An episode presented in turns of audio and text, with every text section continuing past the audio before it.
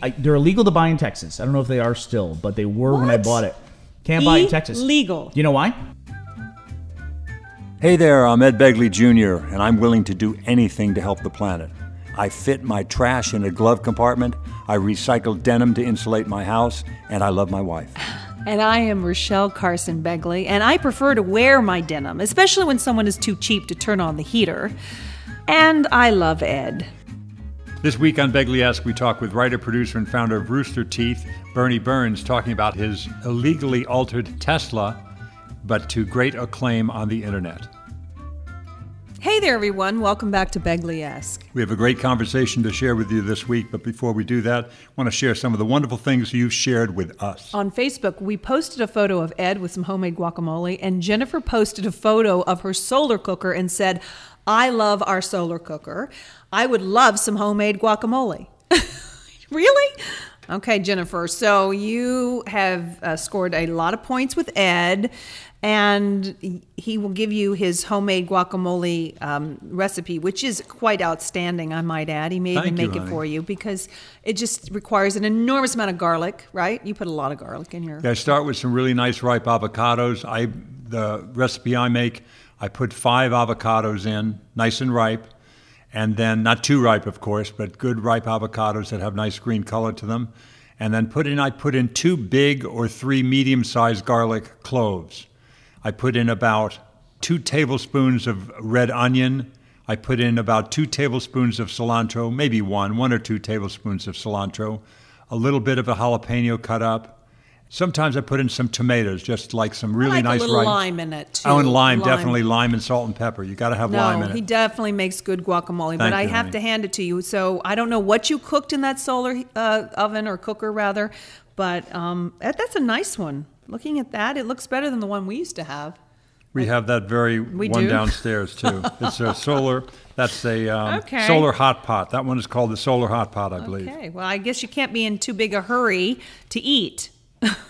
you, but it's a good thing. Listen, I have to hand it Rush, to you. rush, rush. Rush. Why are you always in such a rush? Slow down, enjoy life, enjoy your food. Take your time, for God's sake, Rachelle. Okay, well, anyway. If anyone else out there has a solar cooker, any other cool gadget we'd all like to know about, tell us at begleyesque at gmail.com. Uh, That's B E G L E Y E S Q U E at gmail.com or on Facebook and Twitter at begleyesque. Very honored to have the one and only Burnie Burns with us here today. Incredible filmmaker, writer, director, producer, a- actor, podcaster. He's a Tesla driver. Tesla, wow. Yeah, he drives a Tesla. He must have money. Thank you. Co-founder of Rooster Teeth, the production company that has the longest-running web series of all time called Red versus Blue. 35 million subscribers on YouTube, and there's recently a new podcast network, The Roost. Burnie, so glad you could make it. Thank you. You know, at one point I was actually my identity shifted to Tesla owner because I did a thing with my Tesla that kind of went viral. Yeah. And it got linked by a lot of autom- automobile vlogs or blogs that I, I don't normally get covered by,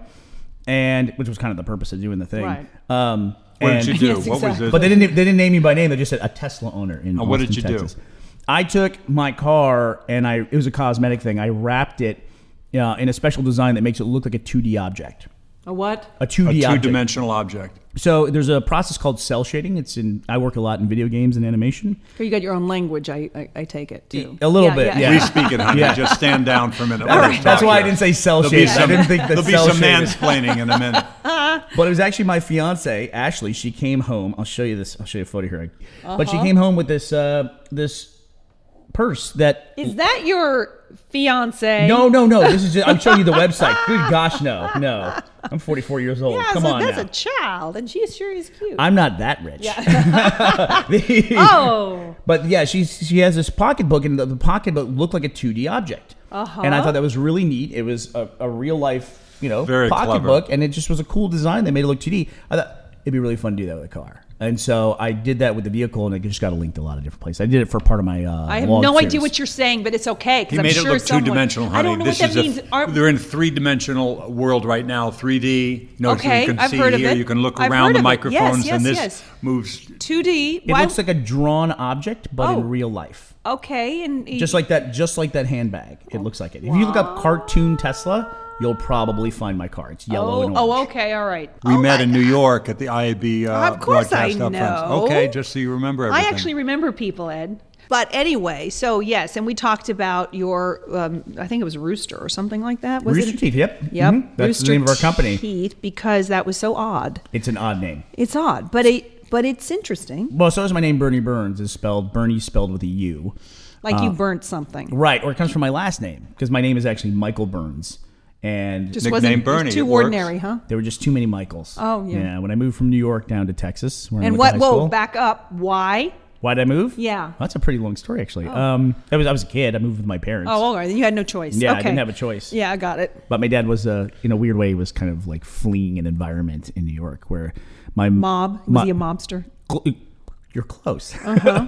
my father was a Catholic priest. Whoa. And my mother was a Catholic nun. Whoa. And so when they had my brother, they were no longer Well, yeah, they were in in, that pissed- particular They were industry. in big tr- trouble. yeah, they got a little bit of trouble. Yeah. And my brother, I, I say he absorbed all of the sin. But love conquers all, I say. love conquers all, especially if you move to Texas. Yeah. you know. Anything goes in Texas. But they moved into education after that, and Oh. because it was a natural kind of uh, you know next step for them after their career in the church. I don't know if career is Uh-huh. the right word, but uh, uh, as people found out that he was formerly a priest, that caused him a lot of problems. So he decided to kind of start over in a new place where nobody knew him. So he came down to Texas. as one would do to start over. There's open carry for a crucifix or a rosary. there. So you. I just I wasn't sure if you're aware of that, honey. I did a play when in school called The Runner Stumbles. It was the premise of that. It was a nun falling in love with a priest. I get it.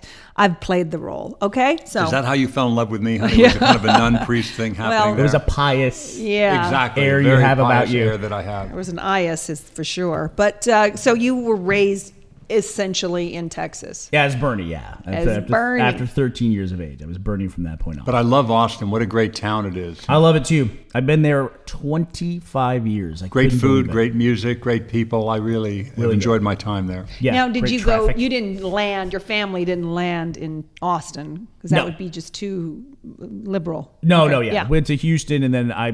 Pretty typical story for people who live in Austin is went to high school Houston, and then went to the University of Texas, and then was lucky enough because the internet kind of came out of nowhere in the late '90s.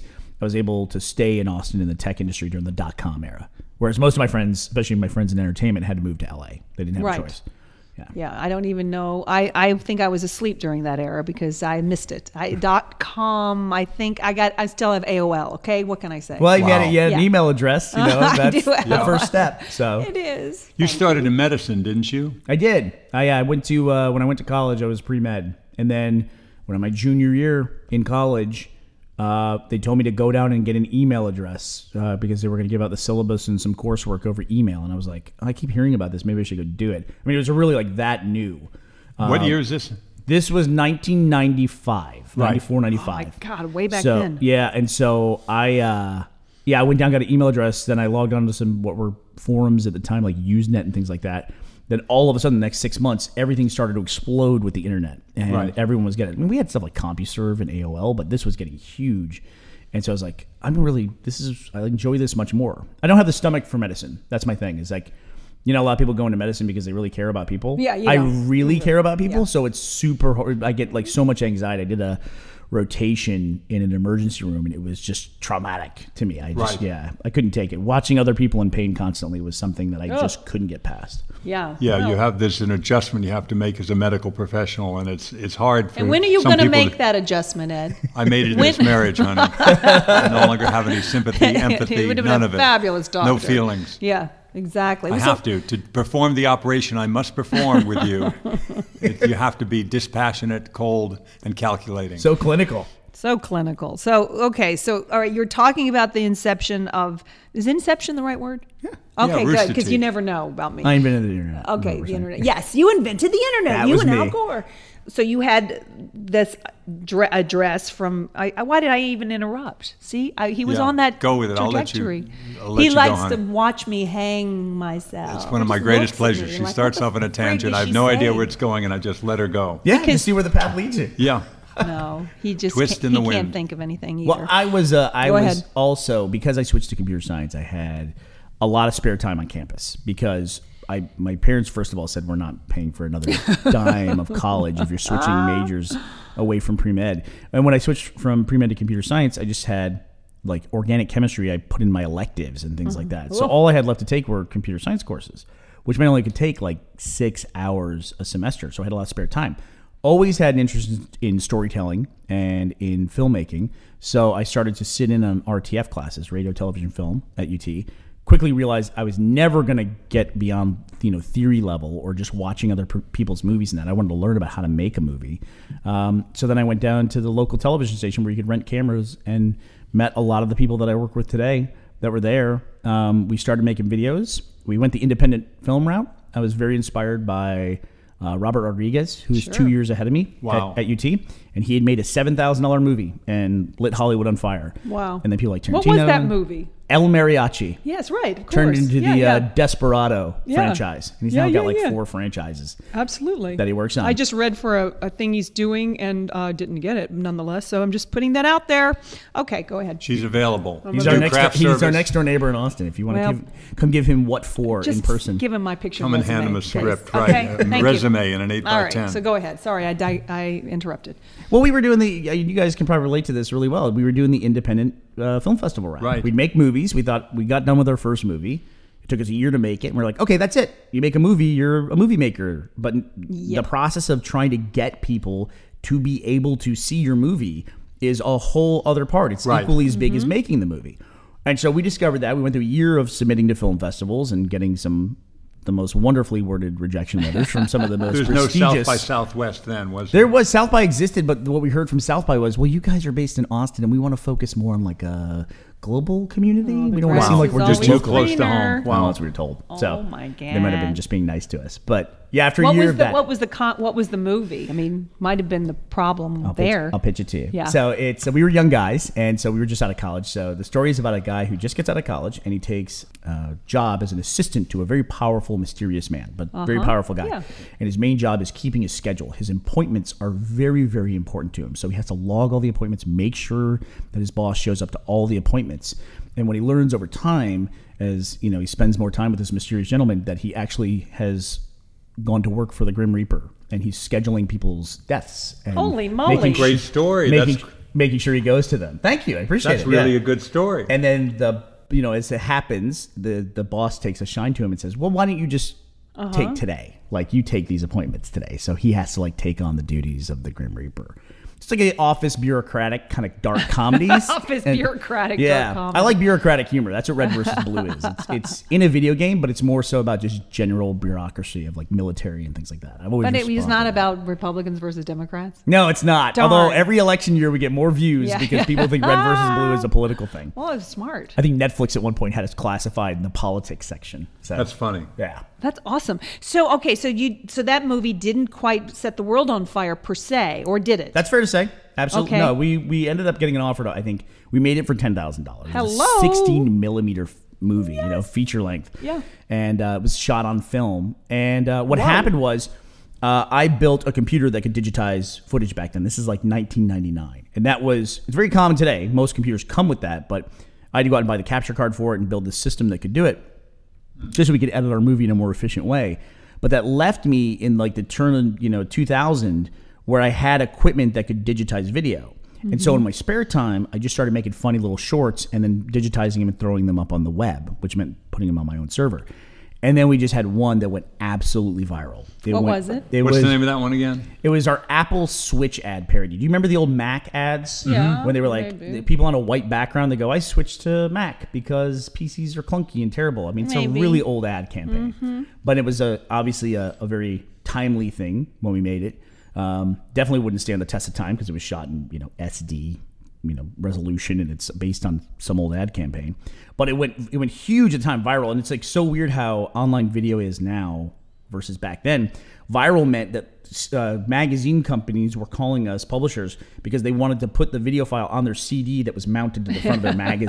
Right, right, that right. kind of thing. Yeah. Wow. yeah. So it's 2000 but the real testament to it was i put it up on a server and my business partner Matt, who I made the movie with, he had moved out to LA to start a visual effects career. He might have worked on one of your movies. It's possible. Wow. Uh, he worked on a lot of different stuff. Um, but I put it up at five o'clock, and he called me the next day at noon, and it was 10 a.m. Pacific time. And he's like, "Hey, I was just in the office, and some guy was watching a video. I was trying to get him to get back to work, and I saw it was our friend in the video. He goes, and it sounds like something you wrote. Why did you put this video out?" I go, "I put that video out at five o'clock yesterday, and I didn't have time to call Matt to tell him to watch it before he found it on his own. So for us, that was like all the walls just fell down. Like, People didn't have bandwidth to speak of back then. oh no, so many of our early videos were people handing them to each other Jesus on CDs, Christ. burned on CDs. God, I'm so glad I missed that period. I, I don't know what ha- I was probably shopping during that. I think you were. Yeah. honey. Okay, so you then, I'm fascinated. Well, so then that took off. So then I thought, okay, that kind of light bulb moment of here we are trying to get these film festivals. We're trying to get these uh, acceptance committees uh, to approve our movie. We're trying to get five people to agree to let us show our movie to 200 people, essentially. but then we put this one thing online, and millions of people saw it, or at least hundreds of thousands of people saw it. So we're like, why are we doing it any other way? Let's just do this. Right. And what you're saying, Rachelle, is absolutely true of where online video was at the time. Nobody cared about it. I mean, it was below bottom of the barrel. I mean, it was, you know, I think It was equivalent to podcast, maybe? No, kidding. Just kidding. You know, I mean, podcast at least has some respectability to it. I mean, honestly, when I would go to dinner parties and people say, "What do you do for a living?" in the first few years of my company, it would take me like 20 minutes to explain what I did, and it always ended the same way. It always ended with, "So basically, it's videos on the internet that aren't pornography." That's how it ended every single Wow, time. that's how you finally got through to them. Yeah, but this was lower than like you know you can I think about get early it. 2000s, lower than reality, lower than home video, which used to be such a bad word. Yeah. Um, you know, it was like nobody was interested in it at all. God, I wish I'd gotten into it then. I tell you, I'm always a little after the fact. Uh, after the fact, aren't I? Well, anyway, we're here now, so that's what's important. So then you started. Uh, so is it basically like your own network? Yes. Hello. So from the even from the beginnings, um, you know, I tried a number of different things. Red versus Blue took off. That was our first big show to hit. Uh, I put the first video up. Three thousand people watched the first video, and then it got linked everywhere to the point where our server just shut down and couldn't serve it anymore. And the company that we host paid to host it turned us off. And Wow. then we fixed that, got it put in different places. The next week, 250,000 people watched showed up to watch the second episode, and by the end of the month, we had a million viewers a week, which was just at the time completely unheard of, and nobody was doing. What it. year is this? 2003. That was That's Ap- crazy. April of 2003. and what was the Pioneer content? time. Why? What were they so fascinated with? Well, it was first of all, it was a comedy, but the and which is great, and it was uh, had kind of a gamer slant to it. Oh, and nobody gamers. Was, yeah, nobody was making anything for Yeah. us. You know, nobody was really making content, or if they did, it was very pandering. Like you know, somebody with their hat on backwards, going, Right. "Oh, I'm a gamer, I'm so cool," you know. Yeah, yeah, yeah. Just just the worst aspects of marketing to to younger people. and uh, you know, I grew up a gamer. I grew up in arcades in the '80s, and uh, even though I worked on a lot of different things, I mean, I was 29 when this hit, so I felt archaic. I felt so old Yeah. in the gamer culture because it's normally like you know teenagers and 20 year olds. So that's one of the big reasons why I came up with the company Rooster Teeth was I didn't want to put usually in YouTube or digital spaces the person's name is the identity. You know, like Phil DeFranco is a big name. iJustine, PewDiePie, if you've ever heard of that. But these are names No. of people. My Yeah. daughter has, I know. Yeah, but- PewDiePie is just to give you reference. I mean, this is Mm-hmm. published information. He has about 50 million subscribers on YouTube, and he makes somewhere between 15 and 20 million dollars a year. I like that. That sounds One really guy. interesting. Now, Sweden playing video games. But Wow. there's no equivalent for old people, right? We just missed the boat in this area. It's you know, I as like I get older. I'm 44, and so I make a vlog. baby. And it, even at 44, I feel like you know it's it's a different audience that watches my vlog, whereas an 18 year old can make a vlog, and it's just. I just got back from VidCon, uh, where there are these roving packs of teenage girls who are just. It's like they're seeing the Beatles. They just scream these high pitched screams. I haven't seen anything like that in years. I took my daughter to see to meet Shane Dawson at There you go. and this what five seven years ago Not that long, about five years. five years ago, Yeah. and I, I, bec- I was a rock star because he spent time with us. He seemed to know who I was. He was so nice to her and to me, and I curried favor with my daughter by getting her at VidCon uh, in front of uh, Shane Dawson. It was a big moment. You know, And I saw some of his videos; they were very good. Well, it's it's great to hear that the other side of that because for us, you know, we love working with people who are so well known in movies and, And old. TV. Yeah, you know, okay, and who have who have you know established careers in traditional media. I can tell you about ninety percent of our collaborations we've done or we've been able to cast people in our movies and shows are because their kids know us, and Yeah. it's that connection through their What children. What about their spouses? Casting? Doesn't translate to that, Damn honey. it. Never mind. We'll call upon you when we need you. We'll put our hand up when we want you to chime in, okay? but uh, Lisa Schwartz, I did a. We'll talk. We can talk. I, I did a show with Lisa Schwartz because my I said, Hayden, do you know who Lisa Schwartz is? Lisa Schwartz. You're going to do a show with, a show with Lisa Schwartz, and so my daughter's my clearinghouse for these I things. tell you, I have been too old. I arrived in LA when I was 24 years old. I literally got these comments. God, too bad you're not 19. Too bad you're not 18. I was like, am I ever going to be the right age, Eddie? Huh? You're the right age for me, honey. It, it's so frustrating though too because it's like now is the 20th anniversary of Harry Potter. And Really? So, yeah. So these 28 year olds are like, oh my god, I feel so old. I just want to be like, you, you need to shut your mouth. You There's be- our there's our young daughter. Here's our daughter Hayden. Hey Hayden Burnie and Burnie. Burns. Burnie Very nice to meet you. Do you ever watch Red and Blue or Blue and Red? What is it? Red versus blue. Red versus Blue. Is that on YouTube or where is it at? Mm-hmm. you yeah. you would probably if you watched anything that we make, you would probably make made it might have come across our anime show RWBY. That's possible. Oh yes. No, I was just I was just watching YouTube when I heard. See? I heard you're a big Shane Dawson fan. Yes, when I it started for me when I was like 11. I started watching him like Right. obsessively. I watched every single ep, like video he posted, and he posted daily. Yeah. Um, you have to feed the beast. And I then know. I, you know, found Lisa Schwartz through him and loved her, and then he got to work with her, and um, yeah, I love like a lot of different people. She's on my YouTube. consultant. And it's uh, online stars it's or people with online properties love that endorsement because a lot of times we'll say that it's like they're not familiar at all with what we do and it's we want to say just ask your kids. And then if you hear well i don't have any kids go oh we're probably not going to work together then because you're probably you're going to have no one to vouch for us essentially. That's funny. yeah. But it's it's a thing with a new thing with entertainment that i've seen a shift in where audiences are very siloed. Uh, where i just got back from vidcon and there will be a two hour line of a, for a meet and greet where people are waiting to see shane dawson and right next to that will be a line two hours long where people are waiting to meet an english vlogger but the people that are standing in What's this a vlogger? What's a vlogger? like like a vlogger is like someone who just Video log. yeah they just document their daily life Holy moly! it's a self-produced first-person reality next show lifetime, I Well, guess. they um, they do specific things usually. It's uh, like you know, there's um, How can Hayden be certain. one?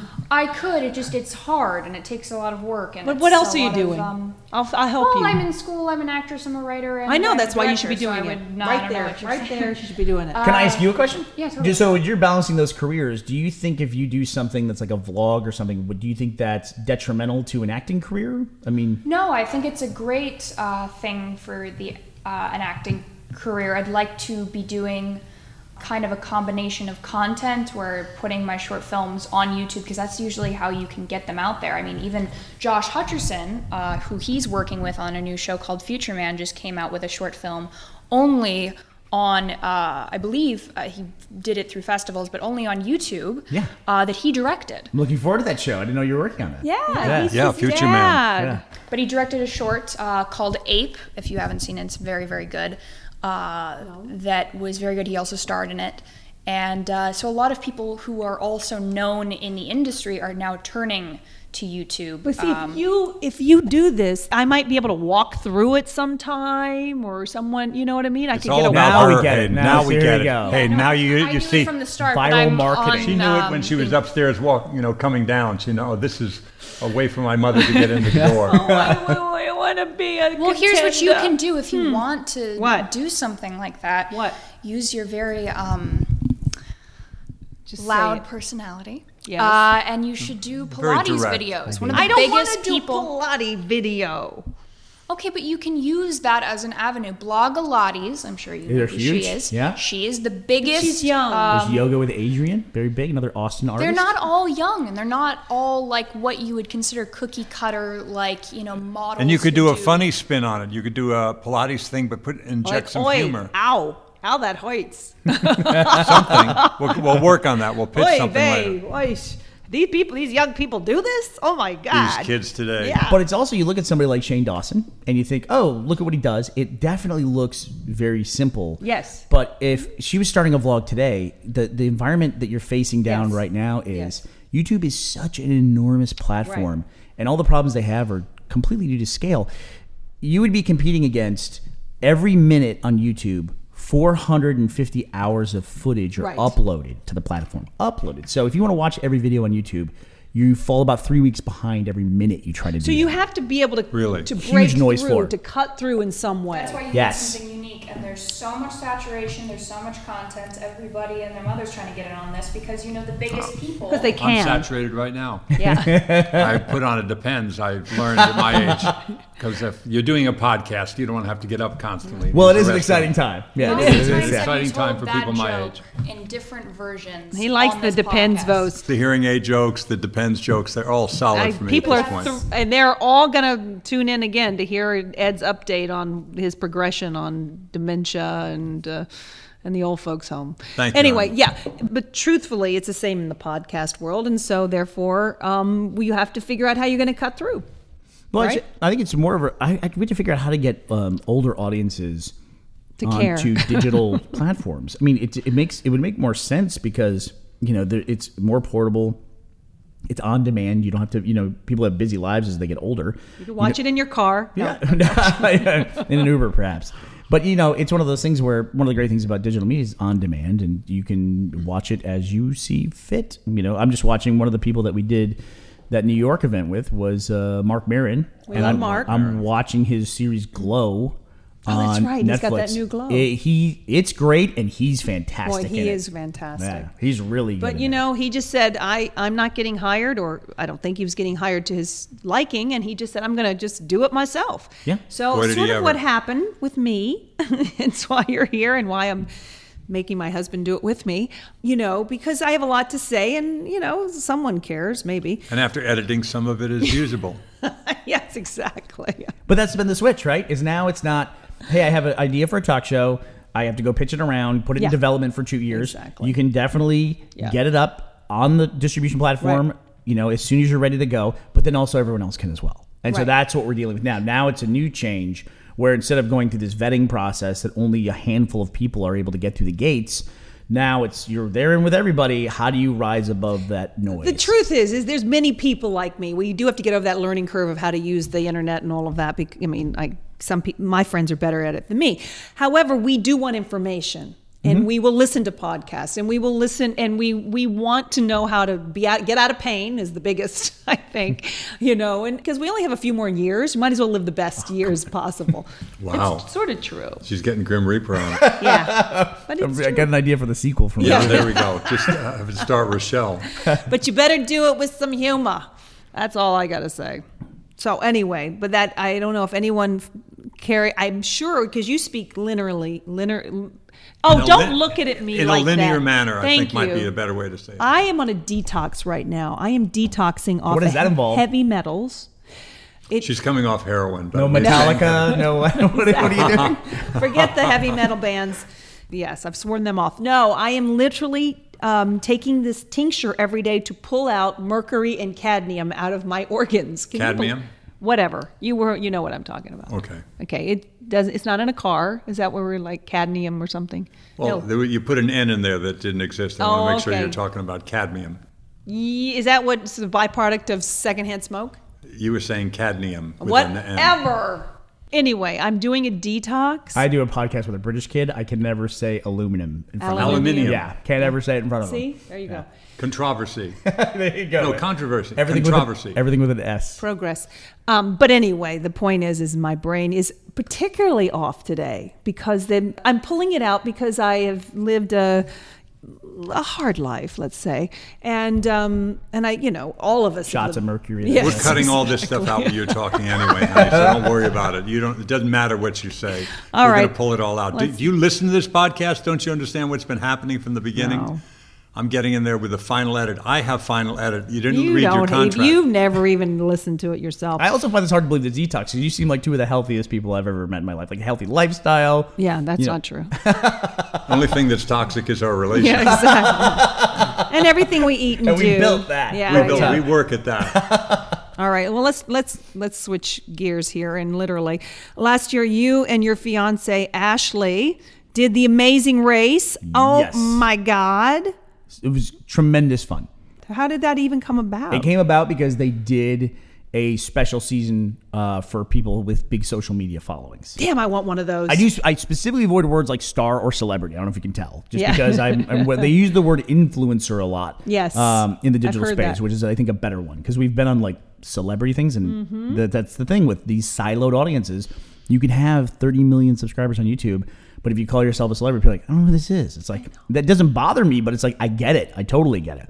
I'd rather Um, have what you have. it is really uh, like I go to an event like VidCon and I walk around, I take pictures with people, they stop me constantly, everything's great. But then I can walk out of that convention center, Yeah. I can walk two blocks away, totally anonymous. No one knows. You. It's really great. No, it it's, is. Best of both worlds. It is the best. Of, I think Sure. it is. I think it is the best of both No, it worlds. is. And we have our own convention in Austin where I get a little dose of what I think it's like to be actually famous, where I have to plan how to get through the building because it's all of our fans that come in for a weekend. And but once again, I go five blocks away from that convention center. Nope, no problem. You know. Wow, that's great. Yeah, but I couldn't Sweet imagine spot. like I couldn't imagine like having to navigate a life as an, as a like legitimate celebrity. It Yeah, would just neither be can so much we. so much overhead. I'm lucky. I'm in that sweet spot myself where I can ride the bus, go through an airport. People occasionally stop me, but I'm basically just, you know, a character actor that's done okay. And I get to have the work and everything that goes with it and all the perks. Mm-hmm. And then I can, you know, go get a sandwich somewhere. Nobody usually bothers me. If they do, they're always really nice about it. I'm sorry, I'll wait till you finish eating, but I just wanted to say, can Makes I take a picture? I totally did that. You You, probably won't remember, but I was like, we were around each other for about 15 minutes, and then we got in an elevator, and I was like, I just got to say, I'm a really huge fan. Where were you? I remember meeting you Yeah. in New York. I was, I was. We talked about the last episode of Saint Elsewhere, which I think is one of the boldest choices Oh, I I've ever seen. So ever. bold. so incredibly bold, and so I wanted to talk to you about that. I wasn't going to pass up the opportunity to talk to you. I love that you did. Yeah. but let's get back to the Amazing Race. Let's get So- back to Rachelle. Wait a minute. So you you were on it, and you get. What's that like? With the show itself, Yeah. one of the greatest experiences of my life, Yeah. and I, and I went through a lot of decisions. Uh, I was asking your daughter if you know she worries about like vlogging versus Right. acting. Right. I worried that same thing because to me, I when I was coming up, if you did a reality show, then you were a reality I know. star, Should reality. be so so lucky. you yes. were a reality contestant. You kind of got locked into that, and so I was worried that that stigma still existed. I can say it doesn't. Either that or the web personality stigma is greater than that Right. these days. And so we went and did it, and uh, we got to go all over the world. We went through 11 cities in 22 days, and uh, yeah, not to spoil the 28th season of the show. 28 seasons, by the way. Unbelievable. Man, Oh, they're and going- many many Emmys. So Many. Did you, so you stayed with it the, the whole time? I thought people got eliminated, but they don't. I guess no, they do. they do. People get eliminated all the time. Uh, I mean, every So every show. you stayed through the whole. We went the whole way around. We didn't win, but we made it to all the foreign countries. We got eliminated in the last foreign country, and I never want to go back there as a result. I have such a negative impression of that Okay, place. well, What we'll was the country? It was we went specifically to Shenzhen, China, which is right next door to Hong Kong. So I would go back to. I was dying to go to China, and I had one of the worst days of my life. I, I was I got us eliminated. It was my fault. Yeah, Yeah. You got your. Oh, I'll no. make sure Ashley doesn't listen to this. Well, she'll always have something over you. It's good. it's true. It works. It's true. yeah. Remember? Yeah. Yeah. Don't don't go there. Trump card. Yep. Pull it out. Can't use that word anymore, can you? Well, not really, but you can. Different connotation Just, now. just different. It's all different. But that. Oh my God, that's and what what season was that? Recent? Uh, so it aired. We shot it in November of 2015. It aired in May of 2016. That's when it wrapped up. Yeah, it was no, it was, it was absolutely great, and it was really smart. I think of CBS and Bertram Van Munster, who produces the show. Um, I think it was really, really smart of them to try to reach out and find younger audiences. And I, I love the fact that I would get tweeted photos all the time of people in my audience watching with their parents. It was the first time they were able to do something kind of together on a media basis because their parents liked Amazing Race and they liked the social media stars that were on it. Oh my God! and great. what it, what would it have been like had that happened for us?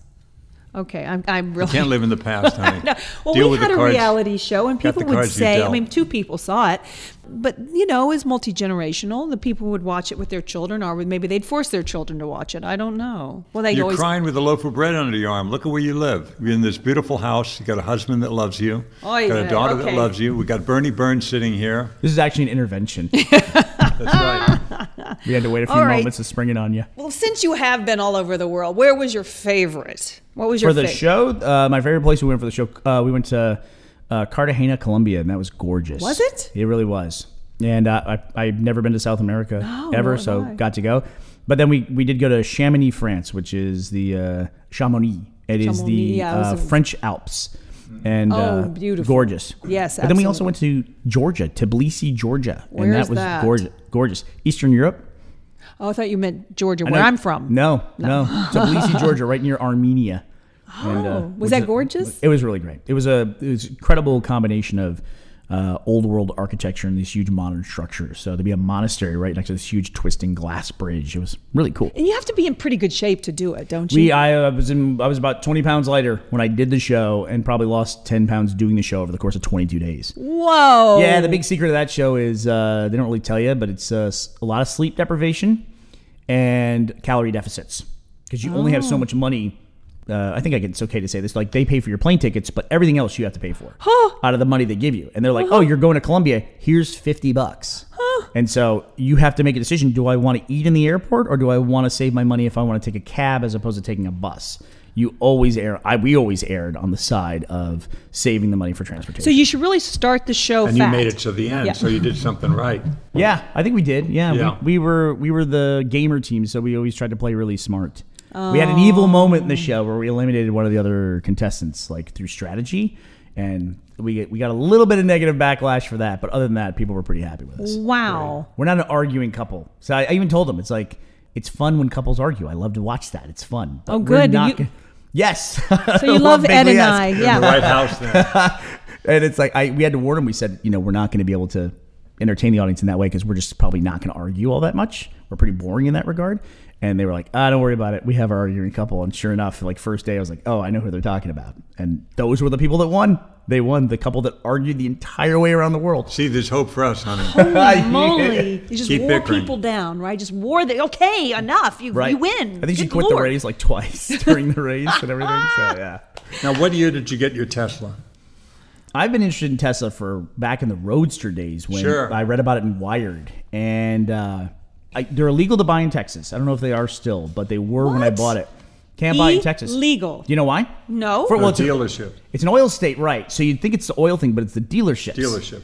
Yeah. So the dealerships, there's a law in Texas that, or there was when I bought it, it might have changed, that you can't buy directly from an auto manufacturer. You have to sell to like Billy Bob's Auto Shack and Yeah. then buy Yeah. from them or the dealership. Fred's the Ford. Ford in Dallas, right. There you go. And uh, so the Dealers Association put, really put the screws to them about not selling Teslas directly in Texas. And I'm sure a lot of them probably wanted Tesla dealerships. But when I bought my car, it was 2012, late 2012, December 2012. So there's money in the internet, is what you're saying. This is my second Yeah. one.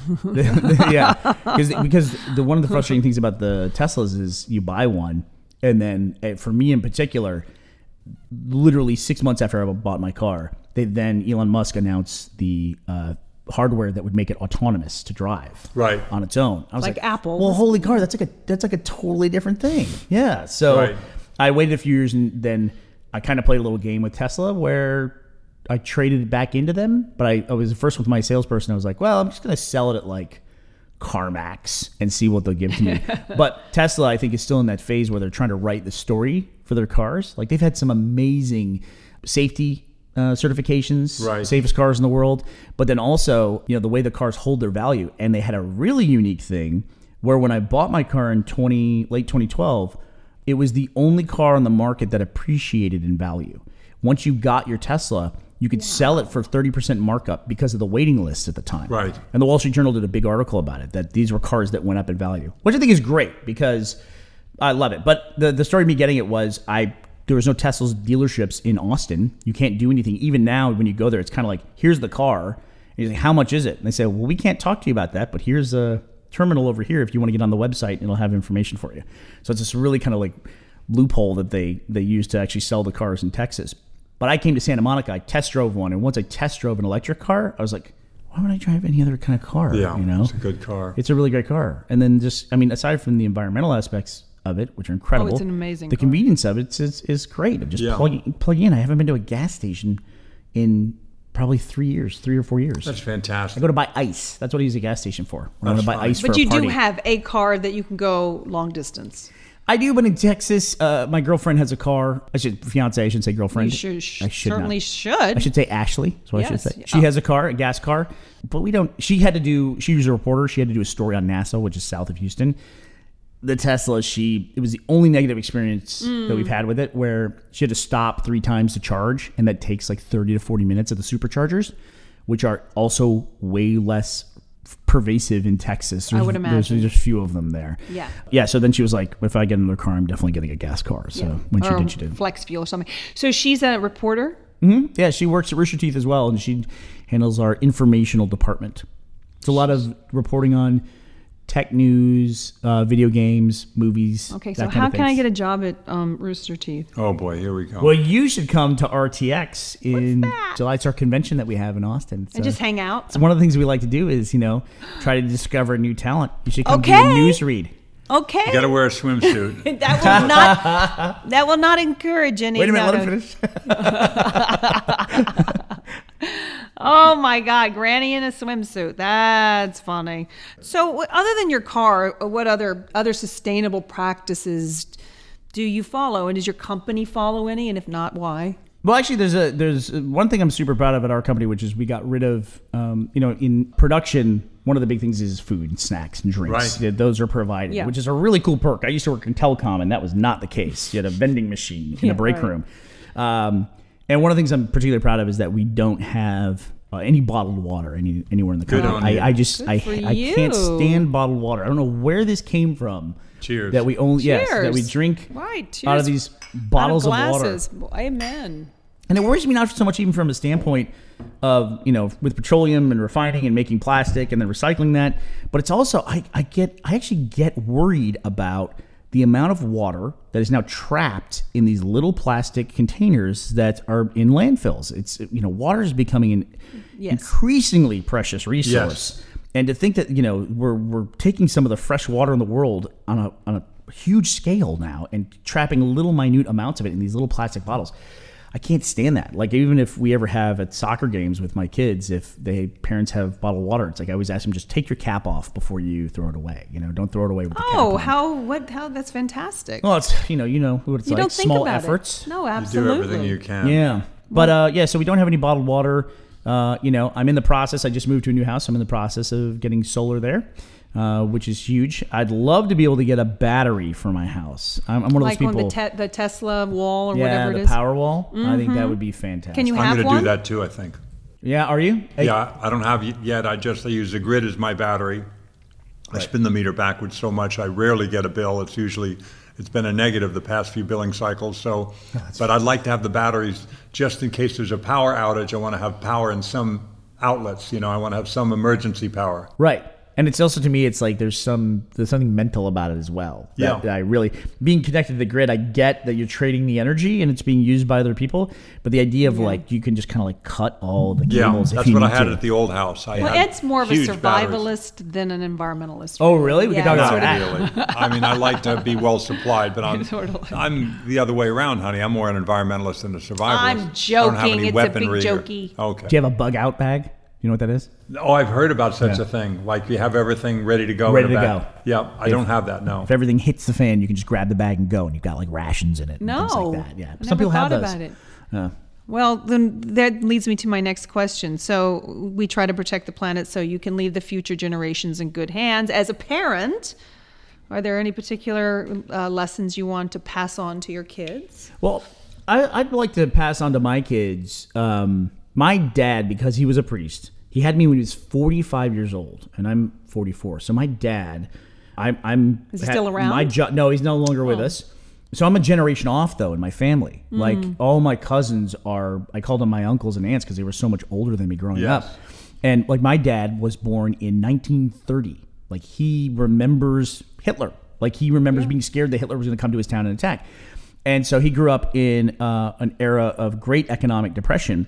And his approach to recycling is recycling. Like he would Yeah. he would make fun of me where he would say, "You're not really recycling. You're just throwing something away differently. Yeah. You throw it away in the blue can versus the brown Very can." Very true. And I and but he was you know just giving me a hard time. But growing up, I remember we couldn't throw away glass jars. We had to give Use them, them. Yeah, we had to wash them out. and He'd use them for things. Right. Like he built his whole tool shed with, you know, containers with glass jars and things like that. That's the way I did it when I was young. That's what my dad imparted on me as Mm-hmm. a kid. You know, I learned all these green lessons from my dad, who was a Yeah. conservative in my case, a conservative that liked to conserve. Imagine that. You know, it got me in scouting. I got to see nature up close and personal, and we turned off the lights and turned off the water and saved string and saved tinfoil and saved, you know, mason jars and put nails in them, as you suggest. We did all that. Yep. Similar. Yeah, and it's I love to pass that to my kids because I feel like I feel like I've been fortunate enough to have that leap of that uh, Mm-hmm. to my generation and to my kids, teach them how to maintain things, how to keep things longer, how to stretch the life out of the things that they own, so they're not just constantly living this disposable culture where oh I have a crack on my screen, throw it out, get another phone. But isn't that brilliant? That's a fantastic thing to pass on because it is true. Our daughter is is uh, knows every you know she has all the knowledge, but it is true. It's just what they do. They just go up. let's get the newest. Uh, You know, no recycling of the you know of the. Oh, Eddie, why do you look at me like that? I'm uh, curious to see where Don't you're you going know I'm on a on a met- heavy metal detox? No, You've Uh, made no. all of us very aware, honey. But the it bottom doesn't line is everything that's she going on takes right you now. know she has had how, how many generations of phones how many i mean i wish we didn't have to have so many generations of phones and Well, if these a phone electro- breaks, you know, you can go for a certain amount of time you- without but it. the But point being is you have to learn to take care of things I agree. and to treat Oh, I'm them down with that. you know But it's so- hard though too. I recognize it because things move so fast. Right, now. It's, technology, You know, yeah. you know, it's like if someone really stretched an iPhone for five years, they'd be using something today that's almost unusable. That's what I, I I make mine last. I've made it up to four in a couple of shots, but never five. I try to make them last as long. I, I never get a new iPhone because there's something new that comes out. I only do it when it vaporizes in my hand. There you go. You know, just craps out. so what the hell where am i going here i wanted to ask you a question and now i've Let I'm, me I'm ask you a question. Thank Where can people find you on social media? So we put it out there Oh, right now. else. Well, I, I actually, this is gonna sound so dumb. I literally just bought my Instagram name, so I, I just started an Instagram account in 2017. Yeah, I get, I'm real curmudgeonly about that kind of stuff. Like I hear about a social media platform, and I think, oh, do I have to pay attention to this? Is this something I'm gonna have to spend my time doing? And then eventually, I'm like, okay, I'll give it a shot. is So it I- cross purposing aren't you cross promoting? you yeah cross cross-promoting. purposing we do that, but because I have we have the the company Rooster Teeth as a brand, Okay. it like leads the way on that. And then we oh. also have people at the company now. We have 300 people that work there, and some of them are 18 to 24. And they're, Of course they they are. they register for all that stuff well before anybody knows about it. So then by the, by the time I find out about it and finally decide I'm going to get involved with it, I go and I go to register my name. I type Burnie. It said this name's already taken, and I'm like, oh, how about Burnie Burns? That's already taken. I'm like, I'm done. I'm out. I'm not. I'm not dealing with this. I'm not going to like have a bunch of different usernames. So I like on social media. I just have the presence Burnie. That's it. Like on Twitter, I'm just at Burnie, and on Instagram, I'm at Burnie as well. But Right. the main place to find me is our YouTube channel at Rooster Teeth. Just go to YouTube, look up Rooster Teeth. You'll find me there, or roosterteeth.com. Very old school. I have my own website and everything. Now we got to be respectful of his time. Yes. Oh, He's you got gotta you gotta to catch a plane. Absolutely. Um, well, this has been a pleasure. And um, so, what kind of show do you see Ed and I doing in the future? I'm kidding. Not really. Um, A divorce court show. a reality winding down show yeah. or something. like Family that. law. how to, how, how to have an amicable divorce. No, I'm just kidding. Of course, you guys. I, I listen. I have been in, in. I was for a long time in what do they call it, serial monogamous. To, if that's the right word, where you're in long relationships, but then you go from one long relationship to the Yeah, next. And it's yes. like if people can communicate well and they can they can get along well and they don't let anything lie. And I get the feeling you two aren't the kind of people who let anything like simmer or lie. You're correct. You're that's always good. You That's have a those big one. little. I agree. Those little pressure reliefs all along the That's way. man. exactly the way I describe it. It's like steam pressure. You let it out in little puffs, and there's never a big blow up. Sure. Really? I totally agree. Really? Listen, I'm talking here. Really? When the talking hand is up, I'll raise it. You wait till I'm done, young lady. Well, now I'm uncomfortable. yeah, but that's our goal. So there Then we we've are. We're mission accomplished. Thank you, Burnie, so yeah, much. really. It's Hey, been a thanks for having me. I really appreciate it. Keep up the good work. Yes. Burnie, thanks again for dropping by. You were such a delight to have on the show. And now let's review some of the great things you said. Follow your dream. If you have something that you want to do that's away from your what you thought was your chosen field, in this case, medicine, that's where you thought you were headed. You took a sharp turn, and it proved out uh, very well for you well, yeah, just creatively. and- because they told him to get a you know a email address. right. I mean, come on, that's pretty destined, isn't it? Yeah. It was like, that opened up a whole new world for him. He saw it and he liked it, and boy, has he prospered in it. So good for him for making that kind of change. It's hard for some people to change, and I sometimes know. it's good Tell to me change. about it. I know. where Everybody thinks you should change. Yeah, honey, and they know. I know you should change. So there you are.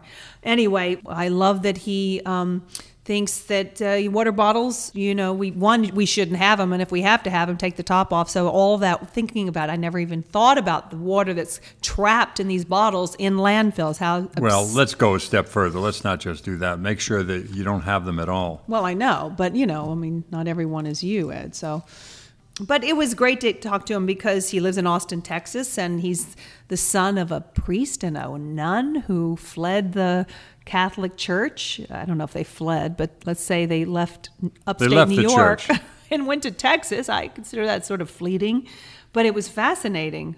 And he's created this huge business uh, that he had ended up getting to do the Amazing Race. Yeah. You know, I mean, And he bought a Tesla, and he's a lovely guy. He has solar on his roof, I believe, doesn't he? Yes, he's going in that direction. Yep. So he's he's my new best friend. Well, folks, that's all we have for you this week. We have more great guests coming up. Remember to subscribe on Apple Podcasts or wherever you listen. And also help build this community by sharing the show with your friends and family. Do a little, do a lot, just do something today, and tell us what you did. We'll chat with you next week. Thank you to our executive producer, Tim Street, and producer, Emma Kikuchi. This podcast is a production of Authentic. For more info on advertising in this show, visit AuthenticShows.com.